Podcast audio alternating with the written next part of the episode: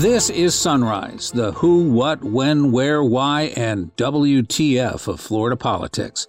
I'm Craig Kopp, reporting on the first hearing for a 15 week abortion ban. I believe that we have a unique opportunity in the fact that the Supreme Court is considering 15 weeks right now, and this would allow Florida to save as many babies as possible as soon as possible after that decision is made. We're also going to take some time to hear about the smaller issues before legislators like sewers and septic tanks and highway intersections, from a reporter on his way to Tallahassee to cover Citrus County Days. And Roger Stone has jumped into the beef, not beef dust up between Florida Governor Ron DeSantis and former President Donald Trump. Governor DeSantis says that I'm a convicted felon. Well, actually, I'm a former convicted felon thanks to the pardon by Donald Trump.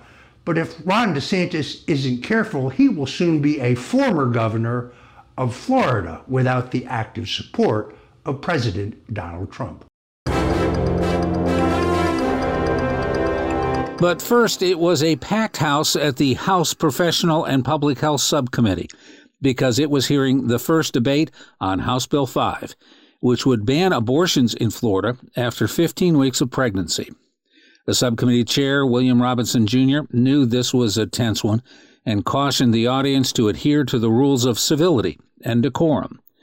They did, for the most part, though one guy who stood during public comment was thrown out for making a claim about genocide. We won't go into the details. This was the first opportunity for Democrats to take aim at the 15 week abortion ban, sponsored by Representatives Erin Grall and Jenna Persons Mulicka. And during the opening round of questions, Democrats took aim at the 15 week number. Grall was open about the choice of that number. This is consistent with the Mississippi law at issue in the Supreme Court right now, the Dobbs case. So the outcome there will determine the federal outcome for Florida. Representative Eskamani, you recognize for a follow up. Thank you, Chair. So is 15 weeks based on any medical organizations endorsing that gestational period, or you chose it purely because of Mississippi? Representative Grall, you're recognized. Thank you. I believe that we have a unique opportunity in the fact that the Supreme Court is considering 15 weeks right now, and this would allow Florida to save as many babies as possible as soon as possible after that decision is made. Grall said Florida recorded 209,645 live births in 2020 while 72,073 abortions were performed. More than half of the procedures were elective. She called that an atrocity. The only Republican on the committee to speak in favor of the 15 week ban was David Borrero. The right to life is a self evident truth. The womb of a woman should be the safest place where this child can be. But plenty of Democrats spoke against. Fentrice Driskell took the legal angle. Under current law, she says the 15 week abortion ban is unconstitutional. We know that Roe v. Wade is the law of the land. We might not like it, but we know what the law is. We can agree on that fact. I can tell you that Roe v. Wade has been challenged repeatedly since it was passed, uh, since the court, the Supreme Court made it the law of the land over 50 years ago. In fact, the court's considered it seven times whether or not to uphold Roe v. Wade, and each time it does. Each and every time it does. There's a case before the Supreme Court right now that could go either way. What are we doing right now having this discussion? I believe it's a waste of your taxpayer dollars. Michele Rayner actually gave the bill's sponsor a backhanded compliment because the 15 week abortion ban is tied to neonatal protection measures like smoke cessation programs. I will have to give it to you, Representative Grall. This bill is very clever. This bill is clever because it's an abortion ban that is wrapped up in a prenatal care and smoking cessation. And who can argue with those things? And for folks who are not being intentional, who are not being astute, they would skip over the abortion ban and say, well, this is a good bill. And so it's clever. However, many of you who know me know that I'm going to frame my debate uh, regarding reproductive justice. I am a Black queer woman. I can be nothing else. And that is how I will frame this issue because this is a justice issue. For those who do not know what reproductive justice is, it is the right to have children. It is the right not to have children. And it is the right to nurture children in a safe and healthy environment. Anna Eskamani drew the battle lines over the abortion bill very clearly. Members, I have a deep sense of irony in my blood as I hear this debate, especially since it was just last in November when the word freedom was said so many times on the House floor during the COVID 19 special session. Yet here we are about to strip away freedom from more than half of Florida's population. Let us be clear this is not a moderate bill. There is no such thing as a reasonable abortion ban. After public comment, each person limited to 30 seconds, and debate, the 15 week abortion ban bill was moved forward on party lines. It has two more committee stops before it goes to the House floor. The legislative session isn't just about high profile items like abortion and redistricting. There are lots of people looking to the legislature for money for all kinds of projects. And they are not all high powered lobbyists we caught up with veteran political reporter Mike Wright, who was on his way to Tallahassee to cover Citrus County Days, where a delegation will press for sewer projects and road improvements. You have this two day full court press of Citrus County during the session uh, of the legislature for projects um, that are significant to the politicians, businesses, uh, citizens, um, it's a real, it's quite an interesting mix. Meeting with agency directors. Um, I'll be going to a meeting with the Department of Transportation regarding a whole bunch of, you know, transportation issues in Citrus County, and then uh, a busload of folks come up from Citrus from a leadership Citrus class. That's another 30 or 40 folks, and then uh, agency directors will come to us every hour, half an hour or so, and give us a little spin on what the uh, Tallahassee situation is like. What I find fascinating about all this is that covering the legislative session, there are all these you know hot button issues and very large things, but there's lots going on uh, that affects individual areas. People forget. Um, what that that you know a good chunk you know well the hot button issues may capture all the attention of, of the public and the and the press but what's really important is the money that that's the real deal. The money for projects. I mean, some of our folks in Citrus County have gotten really good at this, and uh, they have really good projects. Um, uh, restoration projects, the two I'm thinking of, Crystal River and Homosassa, where they're scooping the gunk out of the bottom of the of the river and replacing it with eelgrass and making the bay lively again, making the river lively again. And uh, they've gotten millions of dollars from the legislature for this because of these kind of deals. They they they come up here. They may, they get to know you know our legislators. Introduce them to key members of, of, of key committees, and um, next thing you know it, you know lawmakers from around the state know Crystal River really well, and Homosassa really well, and Citrus County really well, and and that that's what that's what this was all about.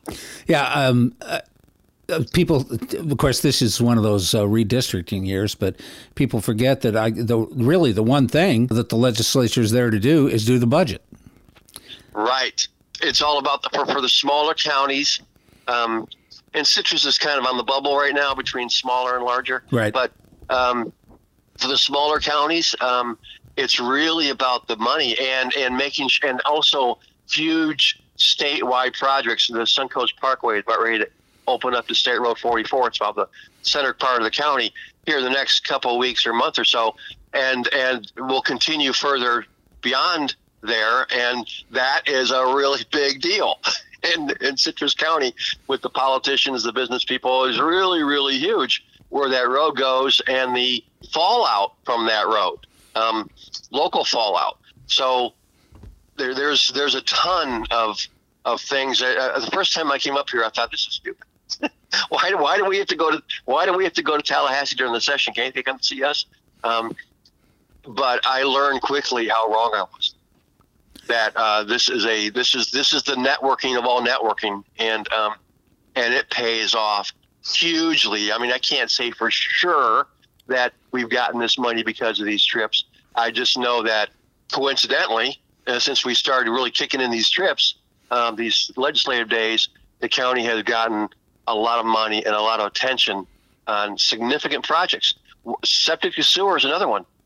You know, we're getting money for all this, all these water restoration projects on the bay. At the same time, we're getting a lot of money to take septic tanks off the waterway. So it's again, it's it's big. It's I, I I'm I'm a believer. What other issues for that area are you pushing and looking for dollars for?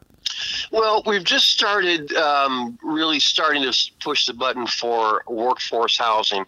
No one likes to call it affordable housing, but it's but it's that that type of place. You know, multifamily housing, uh, um, low income uh, habitat housing, those types of places. For because we we have a huge service industry and Citrus County tourism industry, and you know those folks got to have a place to live like everyone else, and like everywhere else, the housing market has gone bonkers the last two years. And uh, while it was always difficult to find a place for, that's affordable, now it's really near impossible. So I know there's going to be some conversations with the Department of Economic Opportunity folks about that.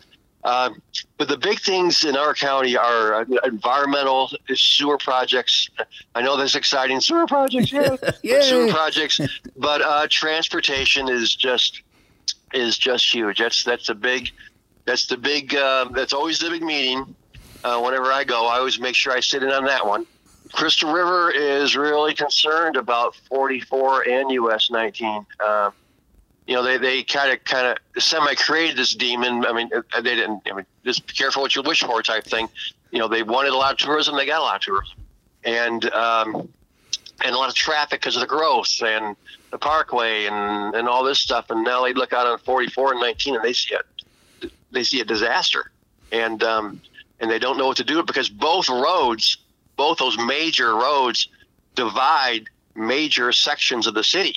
So it's not like one one side no one goes to the other side. It's the, just the opposite, and um, both of those roads are ugly and just uh, just not what you want.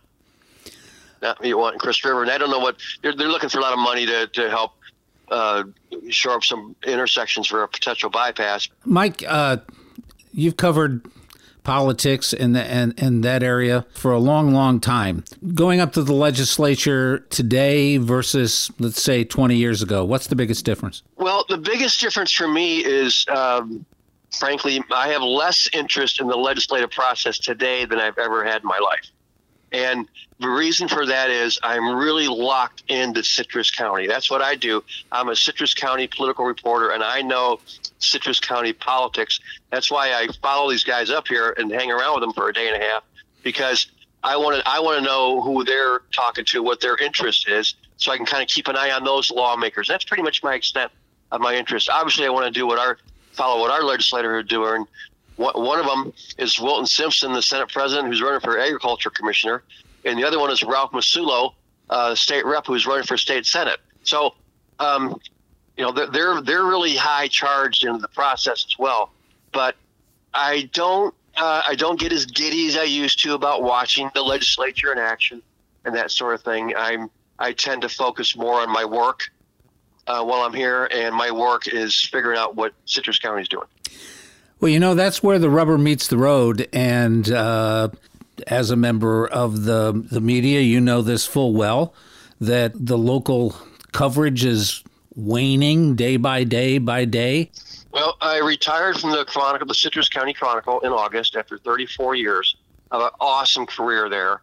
And um, and for a good chunk of that time, 30 years of it at least, I covered politics. I wrote about politics. I set the table on how to write about politics in Citrus County, and I got to know all the politicians and got to know how the process works and all that kind of stuff, and local government along with it. So when I left the Chronicle, I started this blog, this Just Right Citrus blog, uh, on the fa- justrightcitrus.com and Facebook, and it continues the conversation, and it's really cool.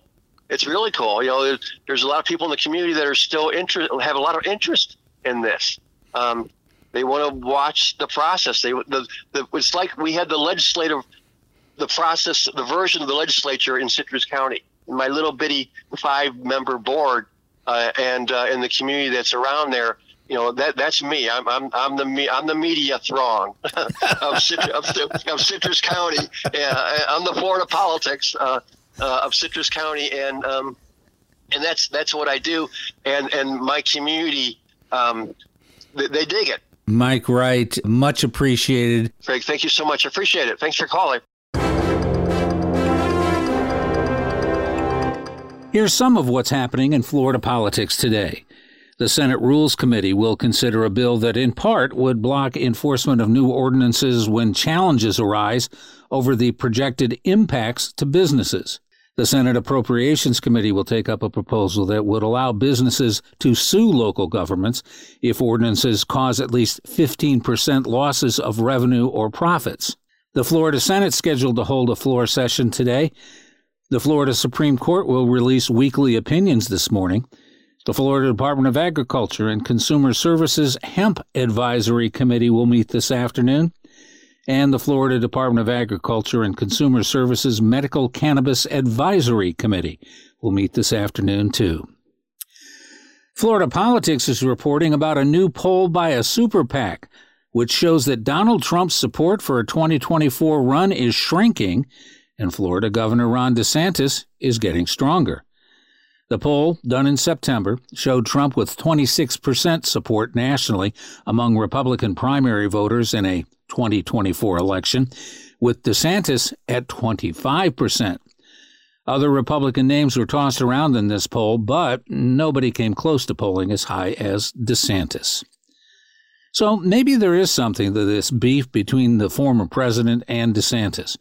During an appearance on the Fox Business Channel, Lieutenant Governor Jeanette Nunez dismissed reports of a Trump DeSantis split as media obsession and made up.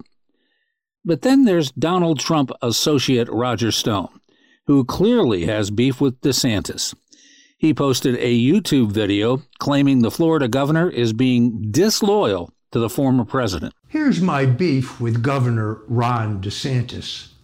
Ron DeSantis was an unknown congressman with a bad haircut, an ill fitting suit, and an undistinguished record in Congress until President Donald Trump's endorsement lifted him to the Republican nomination for governor of Florida. And then President Donald Trump, with the able assistance of Susie Wiles, had to visit Florida twice to drag Ron over the finish line to become governor of Florida. Now, Governor Ron DeSantis refuses to put his own presidential ambitions on hold until President Donald Trump has decided whether he wants to run again. I consider that to be an incredible act of disloyalty and ingratitude. Stone says DeSantis calls him a convicted felon. The presidential pardon, Stone says, that's former convicted felon to you, mister. That's it for today's edition of Sunrise. I'm Craig Kopp. Join us again tomorrow as we do another daily dive into Florida politics.